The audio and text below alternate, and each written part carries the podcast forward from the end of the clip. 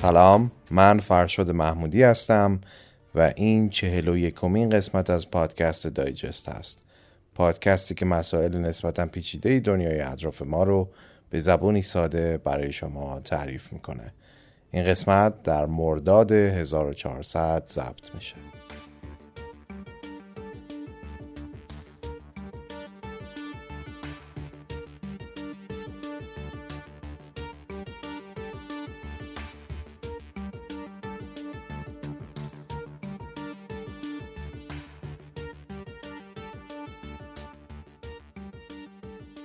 موضوع این قسمت از پادکست دایجست رو وقتی توی یکی از این شبها که روز و شبش داره خیلی سخت میگذره این روزا به آسمون نگاه می‌کردم پیدا کردم.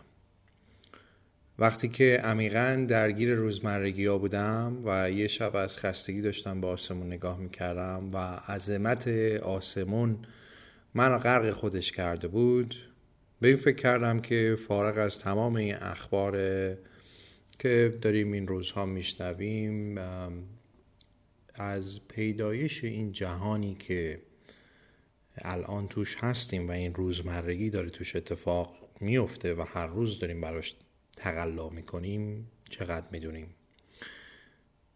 این آسمونی که ما داریم بهش نگاه می‌کنیم از کجا به وجود اومده؟ این جهانی که ما از وسعتش حرف می‌زنیم چند سالشه؟ آیا ما تو این جهان تنها کهکشانیم؟ آیا حیات دیگه ای وجود داره در این جهان؟ اصلا از کجا همه این داستان شروع شد؟ کی قرار تموم بشه؟ کی شروع شد؟ شروعی اصلا وجود داشته براش؟ پس اون داستان ها و روایاتی که ما شنیدیم از پیدایش جهان چی؟ علم راجع به اونا چقدر صحبت کرده و چقدر همخونی داره باهاشون. و این شد که این قسمت از پادکست دایجست رو که وظیفش ساده سازی مسائلی که توی دنیا ما راجبشون میشنویم اختصاص دادیم به پیدایش جهان. پس بریم ببینیم که این دنیا از کجا شروع شد و این روزگاری که ما میگذرونیم همه داستانش با چی شروع شده؟ با تشکر از بشرا خردنیا که زحمت گردآوری و تعلیف این قسمت رو به عهده گرفته و همچنین تشکر می‌کنم از خانم محنوش رضایی که برای هماهنگی های تولید این قسمت خیلی زحمت کشیده و در آخر هم شادی حسین نیا که همیشه زحمت ویراستاری و تنظیم اپیزودها رو می‌کشه بریم دیگه داخل اپیزود ببینیم که چه خبره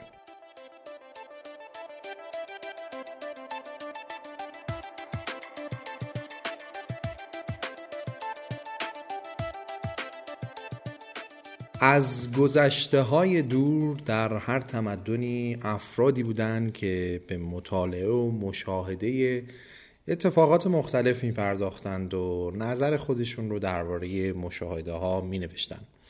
در حقیقت این افراد سعی داشتند که دلیل اتفاقاتی که مشاهده کردند رو پیدا کنند امروزه به این افراد میگیم نظریه پرداز و اون مسئله ای که این افراد در موردش اظهار نظر کردن رو هم میگیم نظریه. شروع جهان هم از این قاعده مستثنا نبوده اتفاقا یکی از مهمتریناش بوده و افراد زیادی هم در طول تاریخ از روایت های افسانه‌ای و مذهبی گرفته تا شواهد علمی سعی کردن که شروع جهان رو توضیح بدن. اول بریم سراغ روایات ادیان مختلف که خب قطعا ما در زمان مدرسه بیشتر اول اینها رو شنیدیم. بریم ببینیم که ادیان مختلف راجع به شروع این جهان چه حرفایی زدن. به نقل از اوستا چون ایرانی هستیم از این شروع بکنیم. مردم ایران باستان معتقد بودند که ابتدا آسمون به وجود اومده بعد آب بعد زمین جانداران و در پایان هم آتش آفریده شده و بعد نخستین انسان یعنی کیومرس اولین پادشاه ایران به وجود اومده. یعنی اینجور ترتیبی رو متصورن براش. یکم دورتر چیم در بعضی از کتیبه های باستانی مغول ها اومده که در ابتدای جهان فقط آب بوده. بعد کاهن اعظم با چوب دستی آهنین خودش از آسمون پایین میاد و با همون چوب دستی مشغول هم زدن آب میشه و در طی همین هم زدن باد و آتش به وجود میان. با هم زدن بیشتر آب غلیز میشه و خشکی رو به وجود میاره. در روایت دیگری از مغول ها کاهن اعظم آسمون و زمین رو از هم جدا کرد و به نه طبقه تقسیم کرد و نه رودخانه رو به وجود آورد. و بعدش اولین زن و مرد رو از گل آفرید و این زن و مرد والدین تمامی انسانهای زمین شدن یکم دورتر شیم از این ادیان بریم سراغ ادیان ابراهیمی. در ادیان ابراهیمی هم آفرینش جهان و انسان به صورت خیلی خلاصه ذکر شده.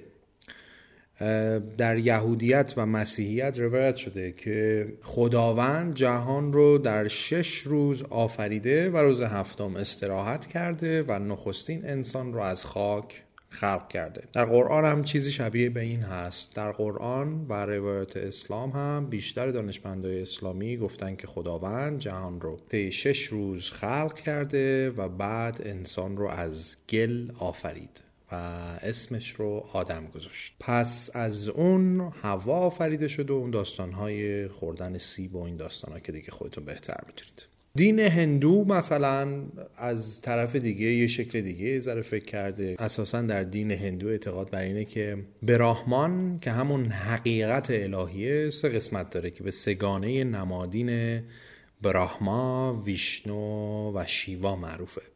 براهما خالق همه چیز ویشنو نگه دارنده و محافظ و شیوا هم نابود کننده جهان. هندویسم اعتقاد داره که زمان یک حالت دوار داره و این دنیای مادی ما جاودانه نیست و بار اول هم نیست که خلق شده بلکه به صورت مکرر خلق شده و نابود شده. به این نظریه ها حالا به صورت کلی بهش میگن نظریه آفرینشگرایانه. چون در همه اونها یک قدرت الهی نقش آفرینش آسمان و زمین و انسانها رو بر عهده داره. اما اصل داستان این اپیزود ما روی این قسمت نیست چون طبعا خیلی از این قسمت شنیدید و روایات مذهبی هستند و ما با صحت و سخن اینا اصلا کار نداریم و چیزی که شما باش آشنا هستید. ما بیشتر در این اپیزود می‌خوایم بریم سراغ قسمت علم و ببینیم که تا به الان علم چقدر پیشرفت کرده و چه تئوریایی از سمت علم اومده. حالا بریم داخلشون ببینیم که اون طرف چی گفتن.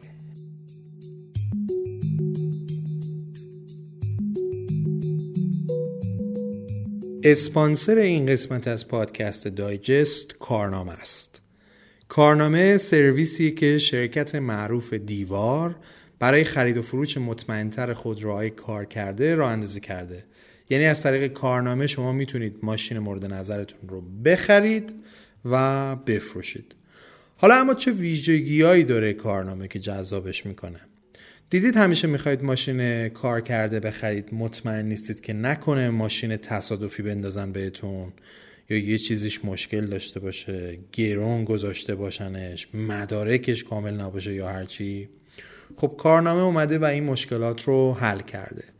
کارنامه میاد کارشناس های خودش رو میفرسته و ماشین ها رو بررسی می‌کنه خودش از همه جهات. اینو من به عینه دیدم چون خودم خواستم ماشینم بفروشم. بالا پایین و دل روده ماشین رو چک می‌کنن و بعد تازه به قیمت کارشناسی شده خودشون توی سایت آگهی می‌کنن. اینجوری دیگه خیال خریدار هم راحته که ماشینی که داره می‌خره واقعا سالمه و واقعا همونیه که تو آگهی نوشته. تازه اگه کارشناس اشتباه جزئی هم کرده باشه تا چهل میلیون تومن زمانت میده و خسارت خریدار رو پرداخت می‌کنه. این سرویس فعلا در شهرهای بزرگی مثل تهران، کرج، مشهد، شیراز، تبریز، اصفهان و اهواز فعاله. اگه قصد خرید خودروی کار کرده رو دارید می‌تونید به سایتشون از طریق سرچ کردن کارنامه تو گوگل و لینکی که براتون گذاشتم سر بزنید. با تشکر از کارنامه دستیار مطمئن شما در خرید و فروش خودرو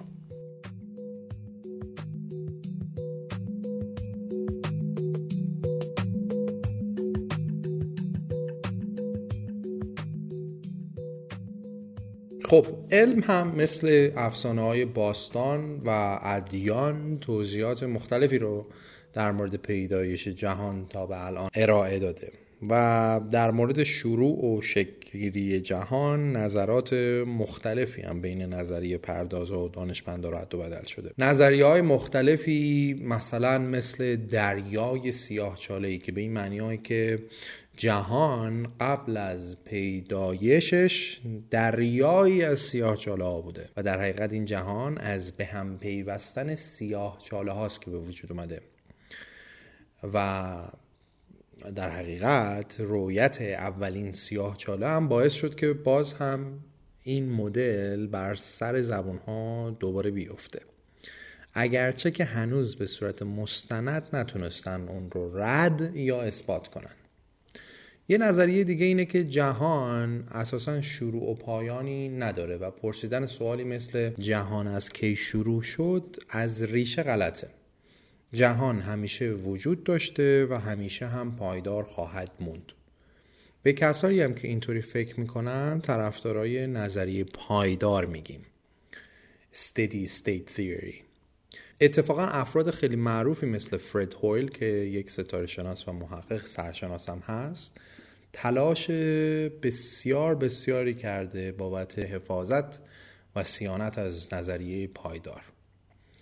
یعنی افراد کمی هم نیستن که پشت این قضیه پشت این تئوری هم. در این حالا نظریه اصرار بر اینه که جهان اصلا به یک باره یا اتفاقی به وجود نیامده. بلکه جهان اصلا فاقد چیزی به اسم شروعه. و ابتدایی برای جهان وجود نداره. افرادی که با این نظریه همراه بودن معتقد بودن که جهانی که ما امروز داریم می‌بینیم تو گذشته هم با همین عظمت وجود داشته و از بخش کوچکتری شروع نکرده به بزرگتر شدن. به هر حال با شواهد علمی امروز دانشمندا این نظریه رو به دلایل مختلف رد کردن. و این موضوع با اینکه هنوز هم در بین بعضی از افرادی که علاقه به مطالعه نظرات دیگه ندارن دارای طرف داره اما میشه گفتش که با توجه به فراوانی مخالفت با این نظریه تقریبا نظریه حالت پایدار منسوخ شده است. ولی ما میگیم که شما در جریان باشید که چه نظریه هایی به صورت کلی رایجه در مورد توضیح پیدایش جهان. بعدتر یه سری از دانشمندا پیدا شدن که گفتن آقا جان جهان هم مثل کل پدیده های موجود یه نقطه شروعی داره و یه نقطه پایانی داره. حتی اگه ندونیم که نقطه شروع دقیقا کجا بوده. بعضی از کسایی که این نظر رو داشتن تمام تلاش خودشون رو کردن که جواب این سوال رو پیدا بکنن. چون از نظر اونا شواهد کافی برای اثبات نظریهایی که الان راجبش صحبت کردیم وجود نداشت. بعد این افراد شروع کردن شواهد رو بررسی کردن تا یه نظریه پیدا بکنن که از نظر علمی محکمتر از بقیه تئوریاست مجموعه‌ی از آزمایشاتی که گاهاً به وسیله دانشمندهای مختلف انجام شده بود رسوند ما رو به اینجا که یه سری نتایج مشترکی داشتن و این نتایج در مجموع باعث به وجود اومدن تئوری یا نظریه‌ای به اسم بیگ بنگ شد. که احتمالا خیلی اسمش رو شنیدید. حالا قبل از اینکه بریم سراغ اینکه اصلا چطوری و با چه شواهدی این پژوهشگرا تونستن این تئوری رو بیشتر از بقیه مورد توجه قرار بدن باید با مفهوم این تئوری بزرگ آشنا بشیم. در واقع این افراد باور داشتن که حالا بخوایم توضیح بدیم که بیگ بنگ چیه. باور داشتن که جهان عظیمی که امروز ما می‌شناسیم از انفجار یک نقطه یه نقطه با اندازه یک اتم و با دمای بسیار بسیار بالا به وجود اومده. و این نظریه دقیقا به همین دلیل به مهبانگ یا بیگ بنگ مشهور شد. کلمه بیگ بنگ اولین بار برای تمسخر این ایده اتفاقا به کار گرفته شد و اشخاصی که با این نظر موافق نبودن از واژه بیگ بنگ به معنای انفجار بزرگ برای دست انداختن یکدیگه استفاده می‌کردن و اعتقاد داشتن که محتوای این فکر هم مثل اسمش یعنی بیگ بنگ حقیر و کودکانه است. و امکان نداره مگه میشه اصلا جهانی به این عظمت از ذره از یه نقطه از یه ذره ناچیز در گوشه معلوم نیست ناکجا آبادی به وجود اومده باشه. اما بعدها با جمعآوری شواهد علمی مستند و تحقیقات دانشمندان مختلف این ایده تا جایی پیش رفت که امروزه تقریبا بیشتر افراد و بیشتر دانشمندان سرآغاز جهان رو انفجاری مهیب می‌دونن. اما با این حال هنوز هم بیگ بنگ یک نظریه کاملا اثبات شده نیست و ممکنه در آینده تغییر بکنه و یا حتی نظریه مستحکمتری بیاد که به شیوه قابل قبولتری پدیده ها رو توضیح بده. اما فعلا که داریم صحبت می‌کنیم این رایج ترین و مقبول ترین نظریه ای هستش که دنیای علم در راستای توصیف جهان قبولش کرده و داره روش کار می‌کنه. خب حالا یکم بیشتر توضیح بدیم که ببینیم چی هست حالا.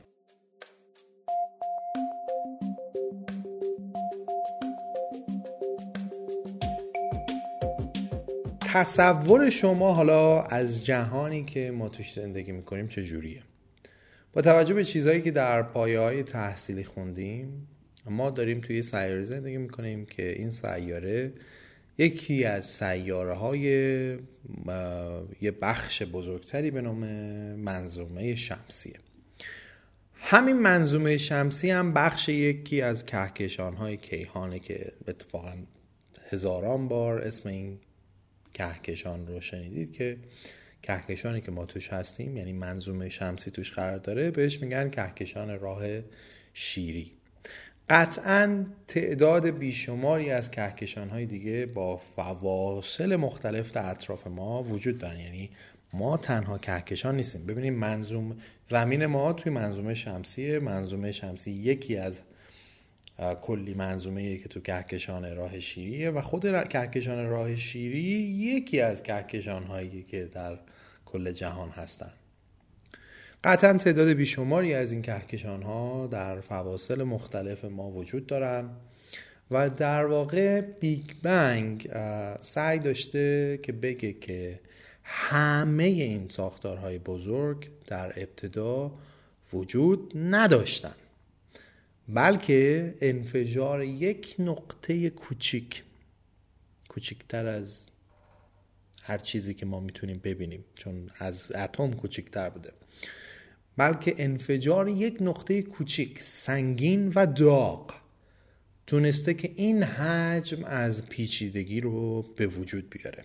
حالا تو این اپیزود از دایجست قراره که با هم از نقطه به این کوچیکی به کوچیکی یک اتم به ساختارهای بزرگ و نجومی برسیم و با هم بفهمیم که چطوری از انرژی اولیه ذرات زیر اتمی مثل پروتون و نوترون به وجود اومدن و چنین ذرات ناچیزی چطوری با هم ترکیب شدن و و تونستن که ساختارهای بزرگی مثل ستاره ها و سیارات رو به وجود بیارن.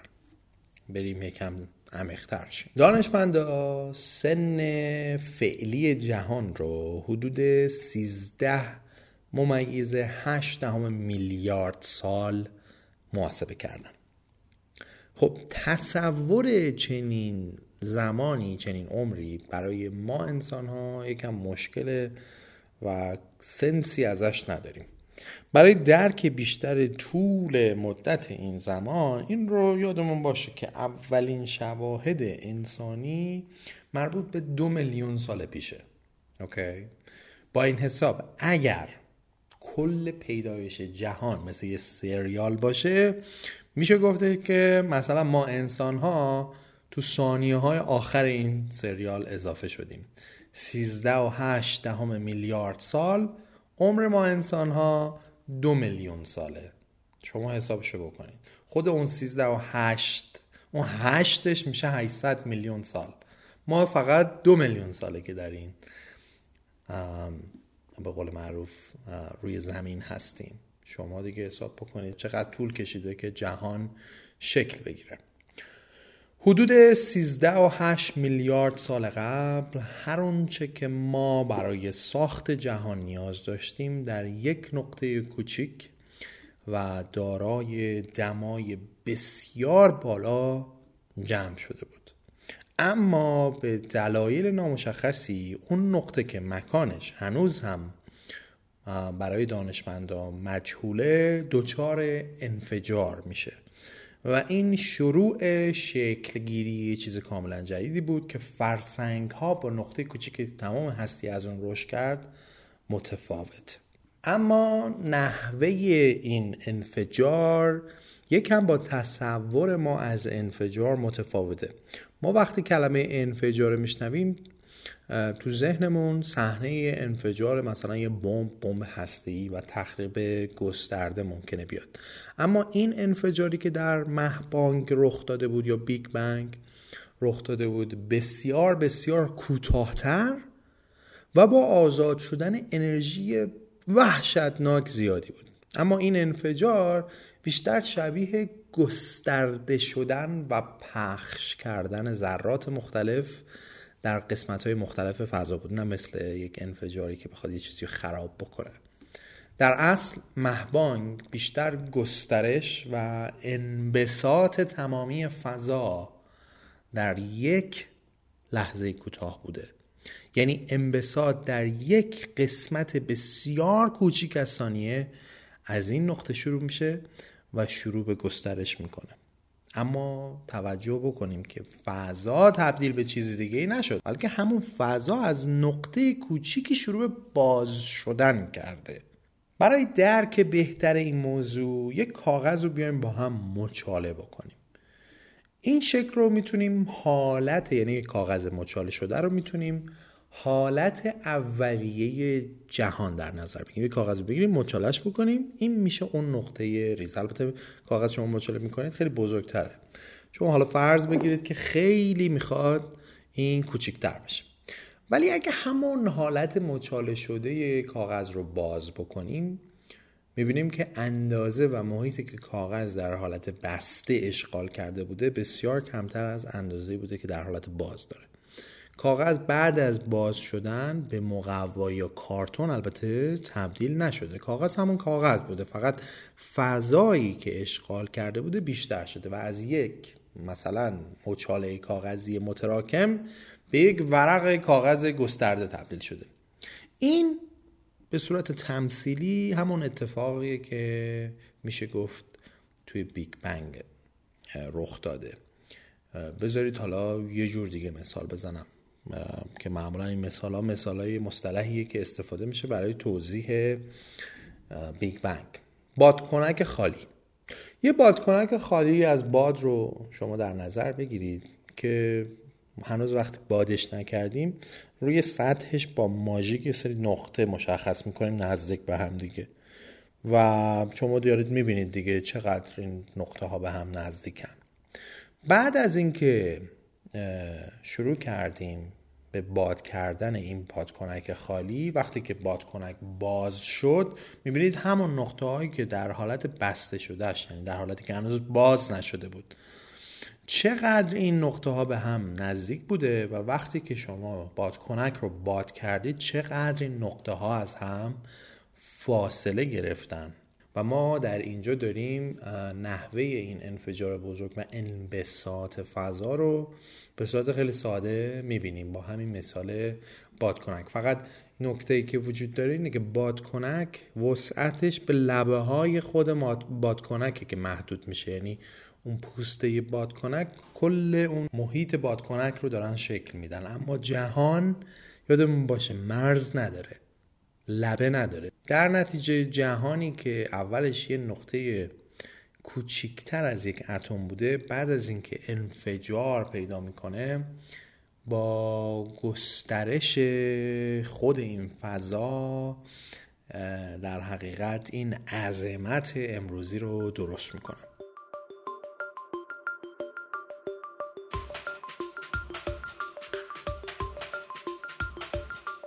حالا چی باعث شد که نظریه پایدار بره زیر سوال؟ در حقیقت همین که اگه جهان در حالت ثابتی قرار داشت پس دور شدن سیارات و کهکشان ها از یکدیگر و انبساط جهانی توضیح داده نمی‌شد. یعنی بر اساس اون تئوری این دور شدن concept ی بوده که توضیح داده نمی‌شد. در صورتی که توی بیگ بنگ آقا یه جا یک انفجاری به وجود اومده و همه چیز یواش یواش از هم دور شده. در نتیجه با تحقیقاتی که انجام شد نظریه بیگ بنگ نسبت به تئوری پایدار به واقعیت نزدیکتر بوده و موضوع رو تا حد خوبی توضیح می‌داده. حالا یکم بریم داخل خود این انفجار. در این انفجار در کسری از ثانیه مواد که شامل هر جرمی در کیهان میشه گفت وجود داره به وجود اومد. در ابتدای شروع جهان خبری از مواد و ذرات نبوده. قبل از به وجود اومدن اجرام کهکشانی یا همون ماده جهان فقط شامل انرژی بوده که به صورت تابش وجود داشته. اما بعد از اون انرژی به ماده تغییر شکل پیدا کرده و ما تا همین امروز هم در دوره ماده قرار داریم. توجه کنید که تا مرحله تغییر شکل انرژی به ماده فقط یک ثانیه از انفجار بزرگ گذشته. یعنی یک. یک گفتیم انرژی به ماده تبدیل شده در کل جهان. تغییر شکل انرژی به ماده باعث تشکیل اولین هسته و بعدش هم اتم شد. بعدش ساختارهای بزرگتری مثل ستاره ها و سیاره ها و کهکشان ها از همکاری همین ذره های کوچکتر به وجود اومدن و جهان پیچیده و اسرارآمیز ما رو شکل دادن. در ابتدا کل این جهان در یک نقطه به کوچیکی یک اتم و با دمای بسیار بالا وجود داشته که گفتیم بهتون. حالا این دما چقدر بوده؟ این دما انقدر بالا بوده که به بیش از چند میلیارد درجه سانتیگراد می‌رسیده. ما ممکنه با سنسی نداشته باشیم چند میلیارد درجه سانتیگراد یعنی چی؟ برای درک بهتر این دما بهتر بدونید که دمای هسته خورشید که برای ما برای زمین در حقیقت مظهر گرما و نوره فقط یه چیزی بیشتر از حدود 15 میلیون سانتیگراده. 15 میلیون سانتیگراد کجا؟ چند میلیارد سانتیگراد کجا؟ شما برای اینکه بتونید مقایسه بکنید. در نتیجه دمای اولیه قبل از تشکیل جهان بسیار بالاتر از چیزی بوده که بشر توانایی درک و تصور اون رو داشته باشه. اما برای تشکیل این هسته و باقی مواد تشکیل دهنده کیهان نیاز بوده که ما دمای پایینتری داشته باشیم. به عبارت دیگه جهان برای به وجود آوردن ستاره ها و باقی اجرام کیهانی باید سرد می‌شد. خب همونطور که گفتیم انفجار بیگ بنگ در حقیقت گسترش فضایی بسیار سریع بود. این گسترش و فاصله گرفتن خودش باعث سرد شدن و کاهش دما در جهان می‌شد که این موضوع به تشکیل ذرات و ماده کمک بسیار مهم می‌کرد.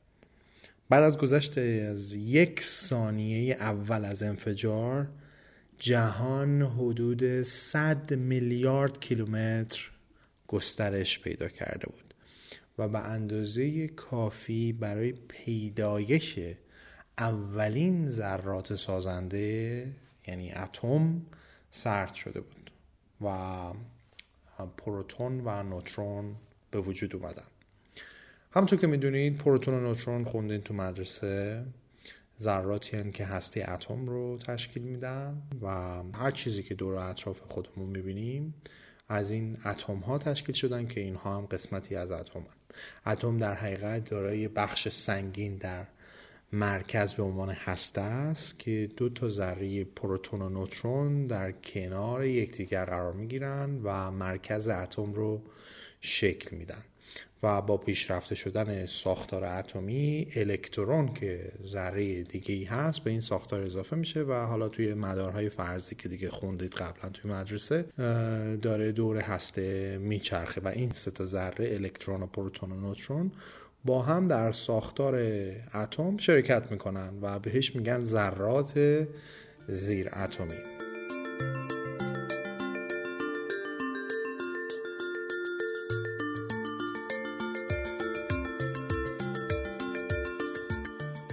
حالا فرض کنید که جهان اولیه بعد از پشت سر گذاشتن اتفاقات مختلف تنها و فقط تنها یک ثانیه از عمر خودش رو گذرانده و نتیجه این تغییرات و کاهش دما به وجود اومدن چنین ذره های ابتدایی که شاید اولش خیلی ناچیز به نظر برسن. اما در نهایت ساختارهای بزرگتر کیهان رو همین ذرات ریز اتمی که پای ریزه می‌کنن. همونطور که لیوان بدون یه لیوان معمولی یه مداد یه پاکن هر چیزی بدون وجود اتم و ذرات تشکیل دهندش وجود نداره جهان هم بدون ذرات زیر اتمی توانایی رسیدن به این عظمت رو نداشته. از طرف دیگه با سرد شدن این جهان تشکیل ماده هنوز هم ادامه داشته. چون تا این مرحله هنوز عنصر و یا حتی اتمی شکل نگرفته. با پایین رفتن بیشتر دما پروتون و نوترون با همدیگه ترکیب میشن و هسته اتم رو تشکیل میدن. به این ترتیب اولین ساختار اتمی به اسم هیدروژن به وجود اومد.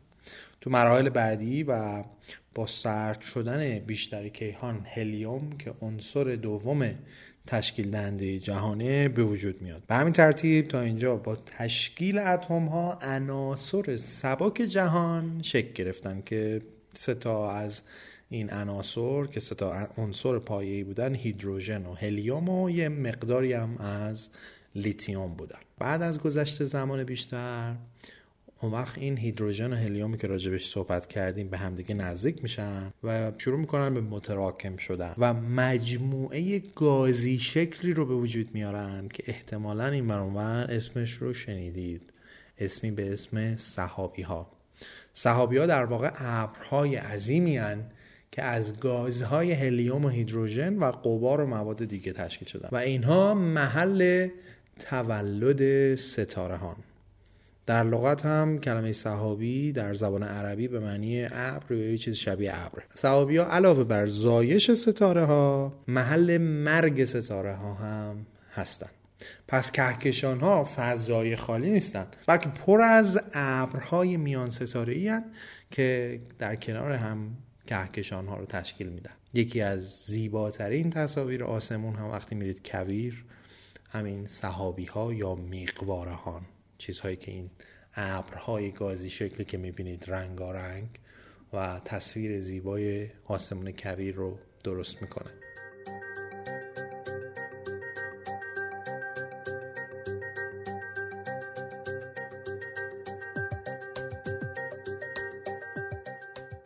حالا قبل از اینکه بیشتر بریم جلو می‌خوام شما رو با معیار اندازهگیری کیهانی آشنا کنم.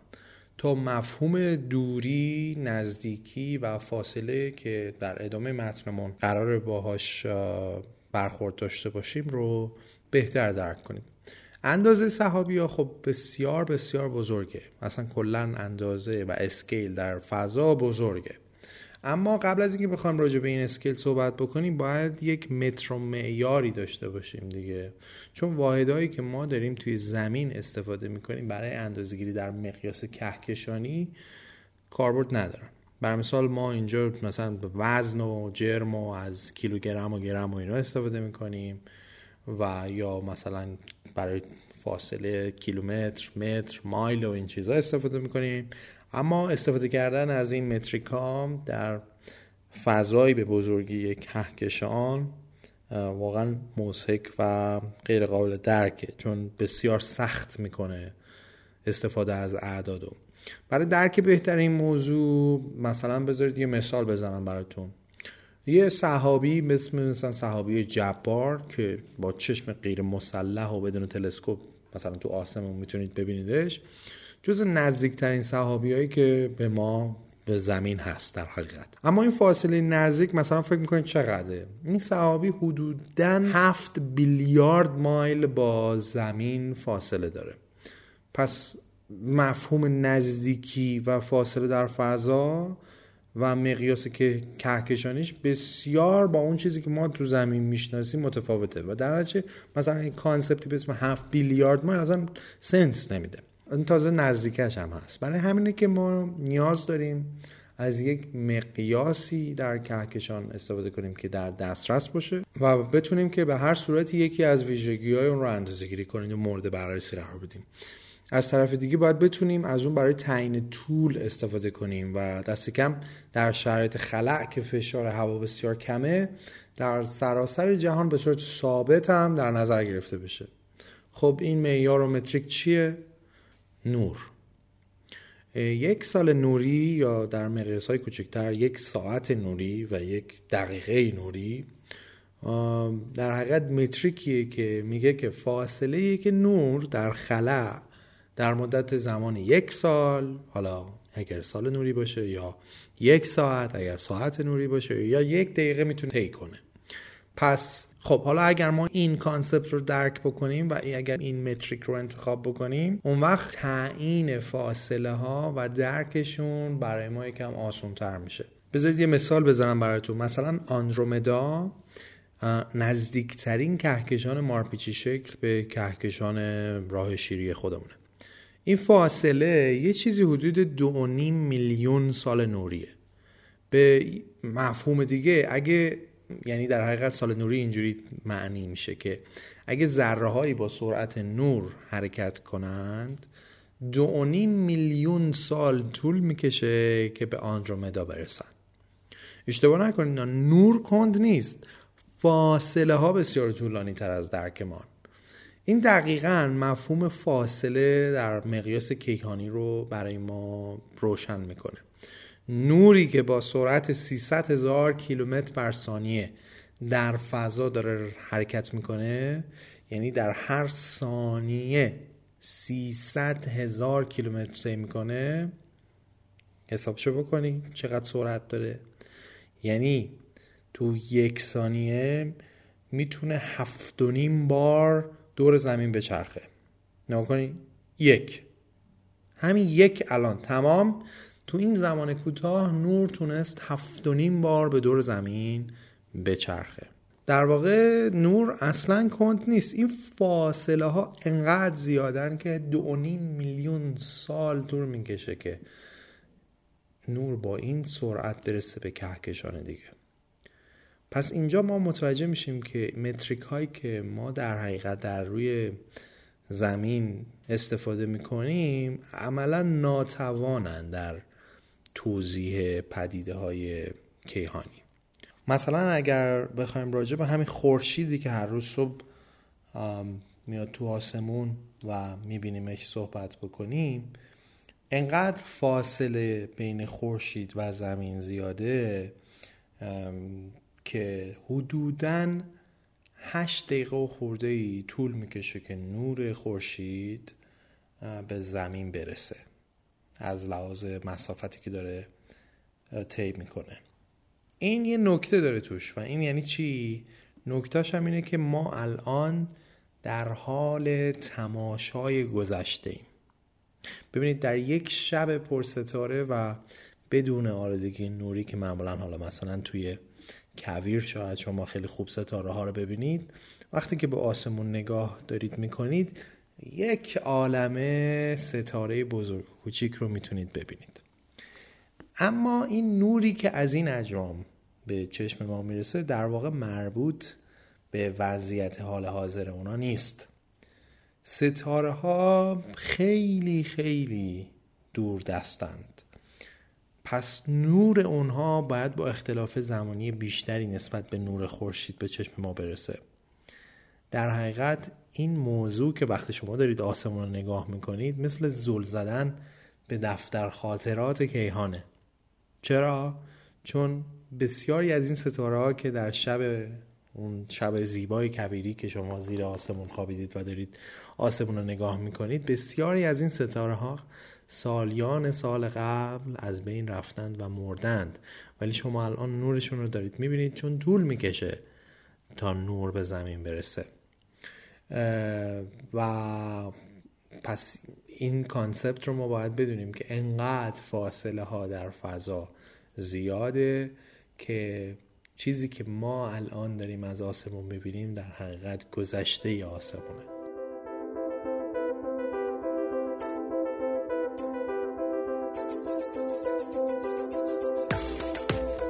خب حالا که با مقیاس کیهانی و مفهوم سال نوری آشنا شدیم درک ادامه موضوع شاید برای ما یکم آسان تر بشه. حالا چی گفتیم تا الان؟ بحث بیگ بنگ رخ داده و پیدایش تا جایی ادامه پیدا کرده که صحابی ها تشکیل شده بودن.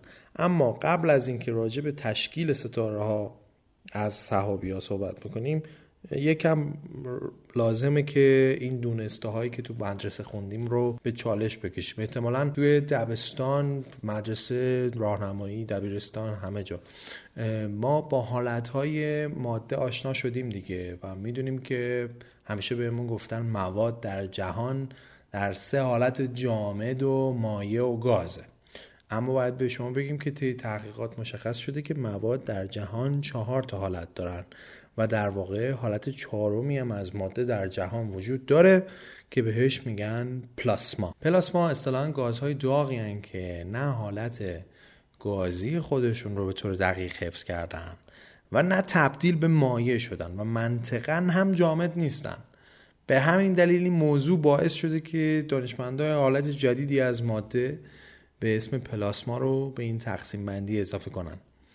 و این موضوع هم در علم خیلی بدیهیه دیگه. هیچ چیزی قطعی نیست. در طول زمان با مطالعه بیشتر همه پدیده ها می‌تونن تغییر کنن. همه این نظریه ها قابلیت تغییر رو دارن. به خاطر همینه که اکثر پژوهشگرا و روشن فکرهای جامعه معمولا قابلیت فکری منعطفتری دارن که بتونن با این قابلیت فکری در صورت هر گونه تغییری اون رو بررسی بکنن و انگ درست بود خودشون رو باهاش سازگار کنن. این موضوع هم فقط مربوط به ستاره شناسی و فیزیک و اینا هم نیست. در هر علمی ممکنه اتفاق بیفته. مثلا تو علوم تجربی از بچگی ما شنیدیم که ما چهار تا مزه اصلی داریم مثل شیرینی، ترشی، شوری، تلخی. اما بعدا یه شیمیدان ژاپنی اومد گفت آقا نه یه مزه ای هم هست به اسم اومامی که یه مزه متفاوته که در حقیقت کتگوری و دستبندی مزه گوشت رو یا غذایی که آمینو اسید گلوتامات زیادی دارن مثل حالا پنیر پارمژان و قارچ و اینا اینا توی کتگوری مزه اومامی هن. به همین دلیله که در علم معمولا انعطاف و تغییر وجود داره. خب حالا ممکنه اصلا بپرسیم که حالا چی شد؟ اصلا ما بحث پلاسما رو کشیدیم وسط به عنوان ماده چهارم. گفتیم پلاسما رو برای اینکه بگیم که در اصل ستاره ها می‌تونن که دارای پلاسمای داغ باشن. مثل خود خورشید. و داخل ستاره و جو ستاره انقدر داغه که اونها در حالت پلاسمایی قرار دارن. پلاسما رو از این باب گفتیم که بدونیم که جنس ستاره از چی تشکیل شده. علا حال از این بگذریم. در نهایت به اینجا رسیدیم که خب صحابی به وجود اومدن و در نهایت از دل این صحابی ها چون گفتیم که محل تولد ستاره تو صحابیه از دل این صحابی ها ستاره هایی به وجود اومدن. ستاره ها دمای بسیار بالایی دارن. این دما تا حدی بالایی که باعث ناپایداری و تغییرات در جرم های ناچیز مثل هسته اتم ها میشه. یه تحقیقی جدیدا نشون داده که حتی کلسیومی که در استخون ما وجود داره همه و همه در مرکز ستاره هایی که مدت ها پیش از بین رفتن به وجود اومده. به شکل دیگه ای من و شما و همه موجودات از موادی که به نحوی با ستاره ها در ارتباط هستند ساخته شدیم. ما وارثان ستارگانیم. به عبارتی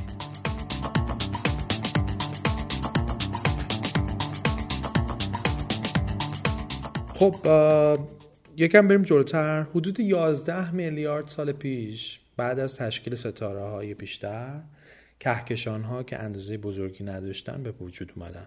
صحابیا تونستن ستاره های بیشتر و بزرگتری در اون زمان به وجود بیارن و این موضوع باعث تشکیل کهکشان هایی شد که بعدا به هم پیوستن و کهکشان های بزرگتر رو به وجود آوردن. در واقع کهکشان های بزرگ حاصل ترکیب شدن کهکشان های کوچیکن. کهکشان رای شیری هم در سالهای بسیار بسیار دور همینطوری به وجود اومده. همه این ساختارهایی که قبلتر نام بردیم مثل صحابی ها ستاره ها همه و همه در کهکشان ها کلا خیلی سامان یافته و سیستماتیک به وجود اومدن. پس تا این نقطه چی گفتیم؟ یه نقطه کوچیک بود با دمای بسیار بالا منفجر شد فضا انبساط پیدا کرد همه چیز فاصله پیدا کرد. این فاصله باعث کاهش دما شد. خود این کاهش دما باعث شد که ذرات ریز اتمی به وجود بیان. ذرات ریز اتمی یواش یواش پروتون و نوترون با هم ترکیب شدن. عناصر سبک دنیا رو به وجود آوردن جهان رو به وجود آوردن که هیدروژن و هلیوم و لیتیوم بود و بعد از ترکیب اینها صحابیا به وجود اومد. صحابیا بعد تو دلشون ستاره ها به وجود اومد ستاره ها کهکشان ها رو به وجود آوردن و رسیدیم به اینجایی که الان هستیم.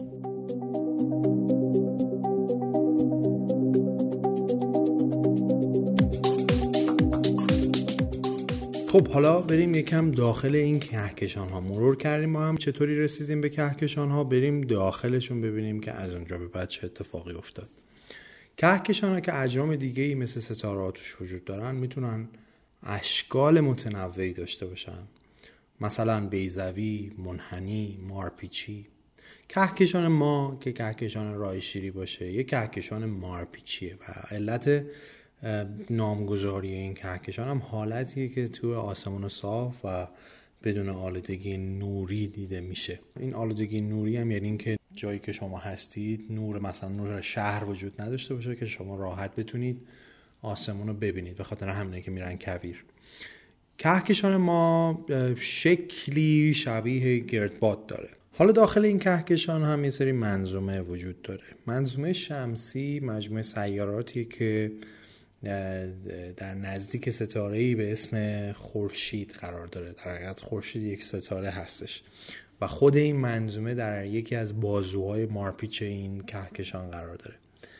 خب حالا منظومه شمسی که حالا این چند تا سیاره که نزدیک زمین هستند و خود خورشید حدود چهار ممیز 6 میلیارد سال قبل به وجود منده اون 13 و 8 بود که گفتیم اون کل جهان بود. چهار ممیز 6 میلیارد سال قبل منظومه شمسی به وجود اومده.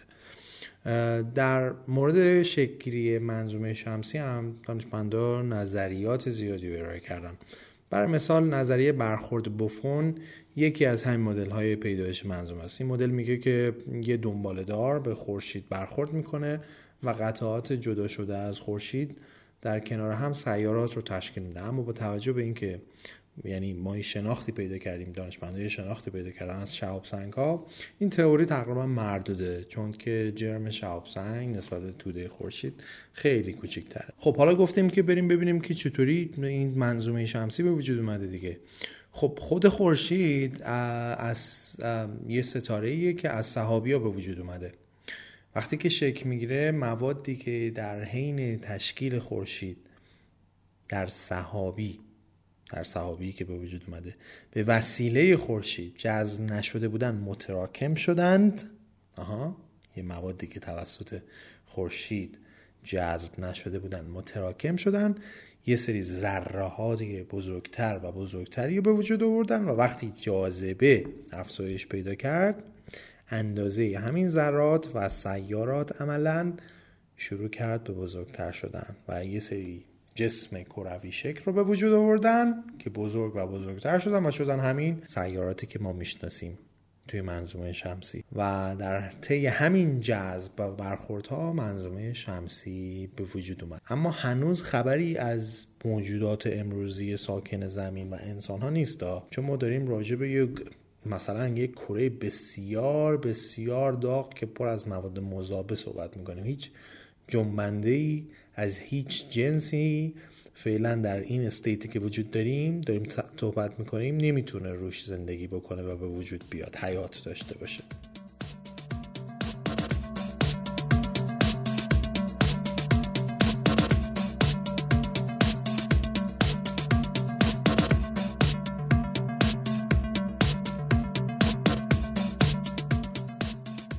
حالا با گذشت زمان و سرد شدن این کره مذاب حالا مثلا زمین باشه حدود چهار میلیارد سال قبل مواد مذاب تبدیل به سنگ های جامد میشن که این موضوع عملا اولین سنگ های زمین رو به وجود میاره.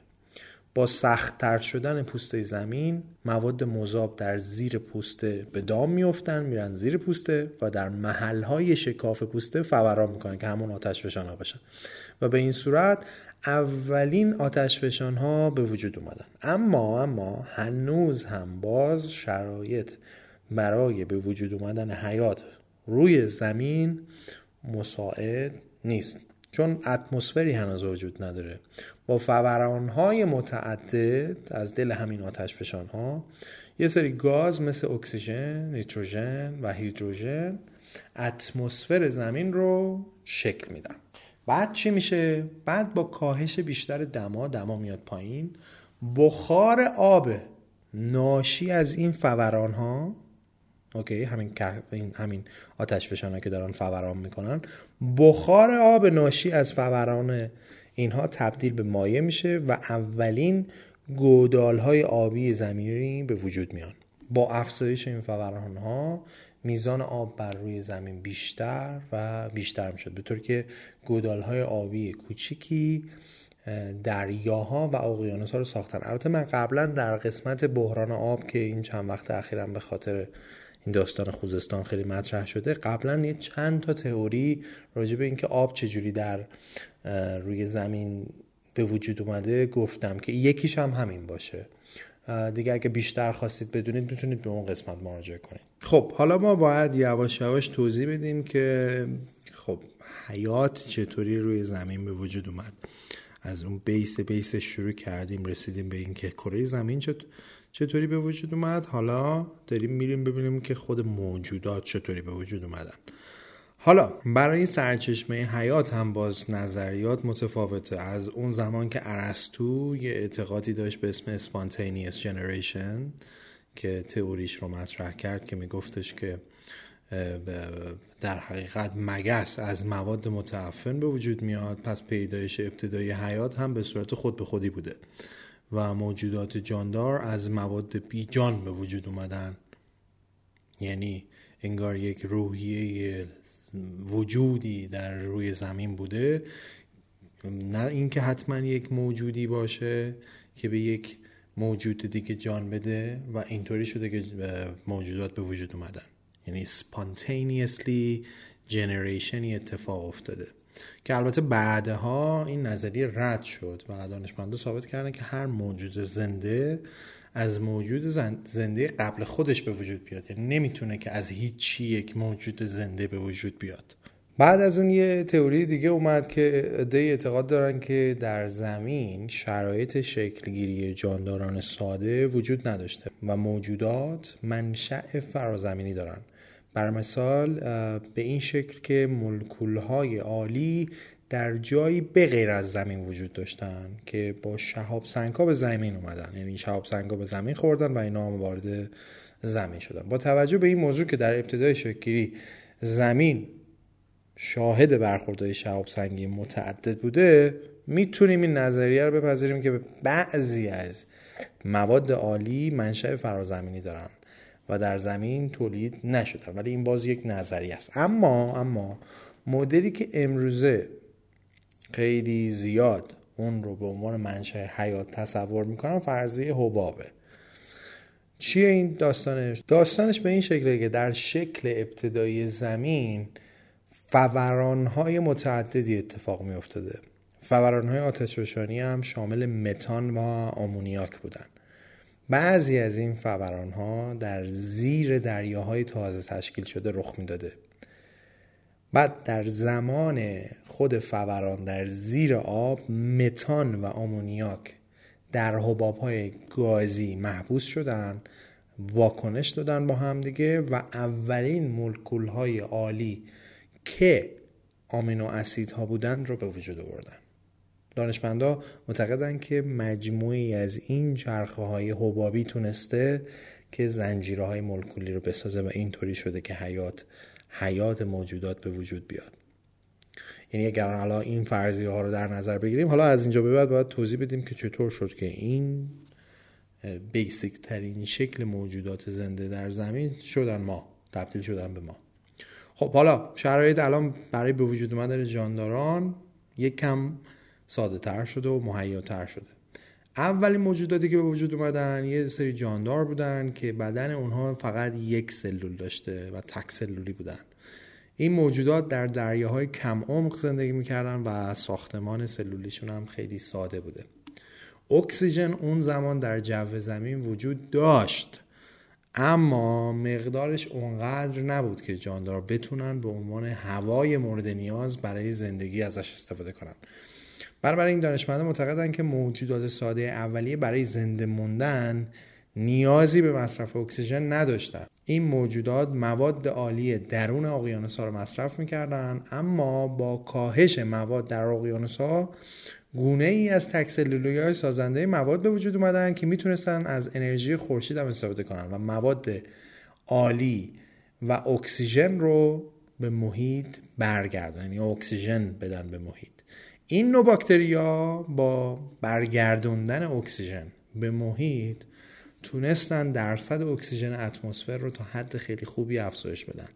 و اینجور شد که راه رو برای به وجود آوردن موجودات پیچیده تر هموار کنن.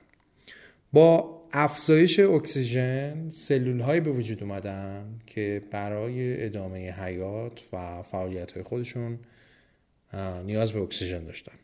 پرتوی فرابنفش خورشیدی برای جانداران اولیه زیان آور بوده و این باعث می شده که نتونن از دریا خارج بشن. برای حل این مشکل باید یک لایه محافظتی در برابر این پرتوهای خورشید به وجود می اومد که جانداران بتونن وارد خشکی بشن. این سپر محافظتی همون لایه اوزونه که ما میشناسیمش.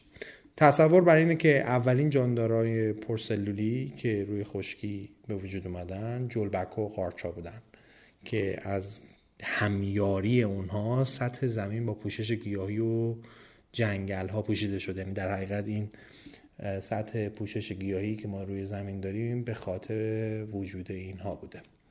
حشرات یکی از اولین ساکنان خشکی ها بودن و از سمت دیگه اولین مهردارا که ماهی های ساده و بدون آرواره بودن توی اقیانوس ها به وجود اومدن. بعد از این فرایند موجودات به آهستگی یواش یواش داریم ما می‌بینیم که دارن پیچیده تر میشن و دسته هایی مثل دوزیستان، خزنده ها، پستانداران و پرندگان به وجود میان در طول سالیان سال. البته در طول شکلی این موجودات شرایط زمین به صورت نوسانی می‌تونست دچار بحران بشه و دسته هایی از این موجودات منقرض بشن و دسته های جدید جاشون بگیرن مثل چی؟ مثل همین دایناسورها و حتی یه سری از گونه های گیاهی تقریبا چیزی حدود دو میلیون سال قبل یه سری موجودات پیشرفته و تکامل یافته به نام انسان ها به وجود میان که بسیار سریعتر از موجودات دیگه تونستن وارث زمین بشن. تا به امروز انسان ها به عنوان موجودات برتر از منابعی که به وجود اومدن اونها میلیون ها سال طول کشیده برای پیشرفت خودشون استفاده کردن.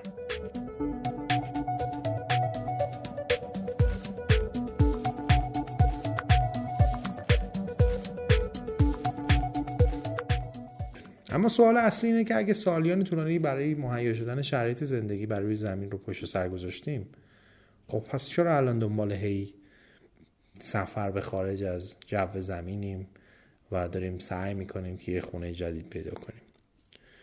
جواب این سوال رو میشه از جنبه های مختلف بررسی کرد که یکی از مهمتریناش گرمایش جهانیه و تغییرات انسانی گسترده در سطح زمینه.